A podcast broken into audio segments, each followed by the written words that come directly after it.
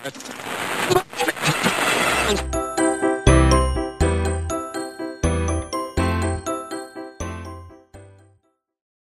الله الرحمن الرحیم. سلام. من فرانک باباپور هستم و اینجا سیگناله.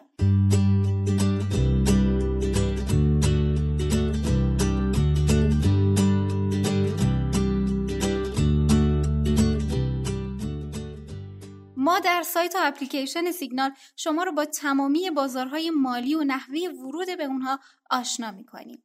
هدف از این پادکست ها هم آموزش گام به گام بازارهای مالی در کنار تحلیل و بررسی این بازار هاست. توی اولین قسمت هم می‌خوایم بدونیم صندوق سرمایه گذاری چیه و چطور کار می‌کنه. شما می‌دونید صندوق سرمایه گذاری چیه؟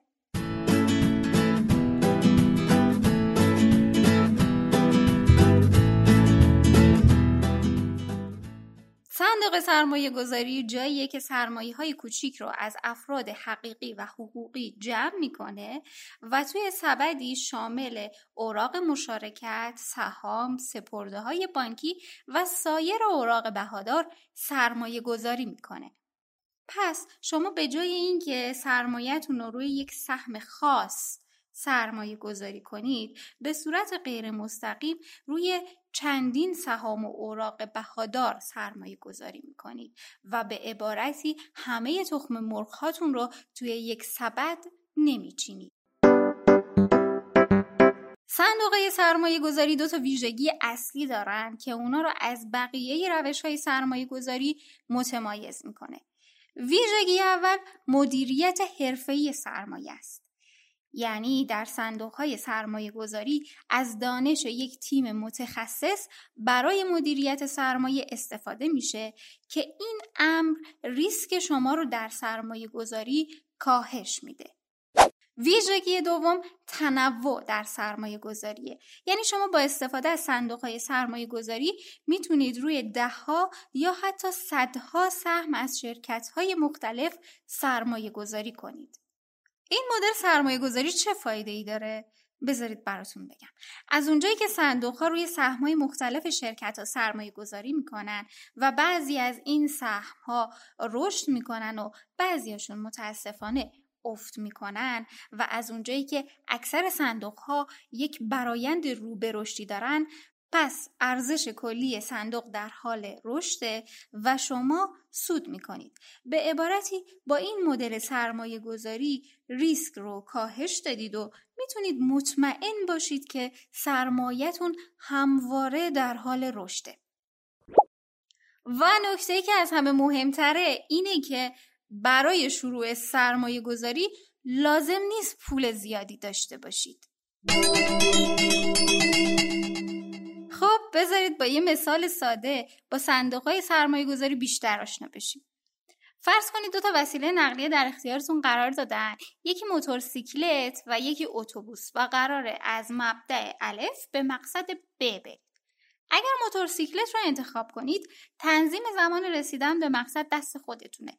یعنی هر جایی دلتون خواست می‌تونید نگه دارید استراحت کنید و یا هر کار دیگه در عوض باید مهارت رانندگی داشته باشید و هزینه سوخت هم با خودتونه. اما اگر اتوبوس رو انتخاب کنید دیگه لازم نیست گواهی نامه داشته باشید. می‌تونید بشینید روی صندلی خودتون و با گوشیتون برید یه چرخی تو فضای مجازی بزنید. در عوض زمان رسیدن به مقصد مشخصه و هزینه ای که دارید پرداخت می کنید خیلی کمتر از هزینه ای که برای موتورسیکلت پرداخت می کنید. خب حالا توی این مثال کدومشون صندوق سرمایه گذاری بود؟ آفرین. توی سرمایه گذاری جمعی یا غیر مستقیم و همون اتوبوسی هزینه های شما کاهش پیدا می‌کنه و می‌تونید با آسودگی خاطر و حتی بدون اطلاع از چگونگی انجام معاملات به اهداف مالی خودتون برسید. اتوبوس مثل یک صندوق سرمایه گذاریه که مدیریت اون رو یک راننده حرفه‌ای و متخصص به عهده گرفته و مسافرین رو به مقصد میرسونه. اما سرمایه گذاری فردی یا مستقیم همون موتورسیکلتی ابتکار عمل رو توی دسته خودتون قرار میده و ریسک هایی مثل قدرت نقد شوندگی، تنوع سبد سرمایه گذاری، کارمزد معاملات و یه سری چیزای دیگر رو به خود شما تحمیل می‌کنه.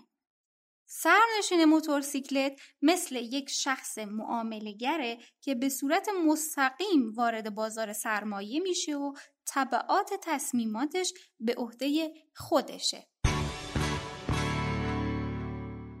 یه چیز دیگه که باید بدونید اینه که صندوق های سرمایه گذاری امکاناتی رو فراهم می‌کنن تا سرمایه های کوچیک مردم بتونه وارد یک چرخه سرمایه گذاری مفید و بزرگ بشه با این کار از یک طرف سرمایه گذاری بزرگتر و قویتری شکل می‌گیره و از طرف دیگه سرمایه گذار هم می‌تونه از قدرت یک سرمایه گذاری در مقیاس بزرگ نفع ببره.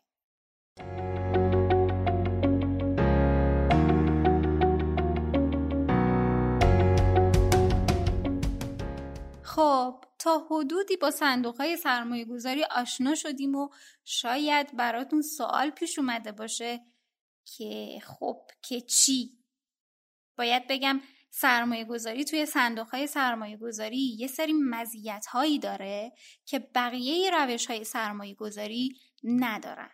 و اگه می‌خواین با این مزایا آشنا بشید باید لطف کنید و قسمت دوم ما رو گوش کنید. وقت بخیر خدا نگهدار.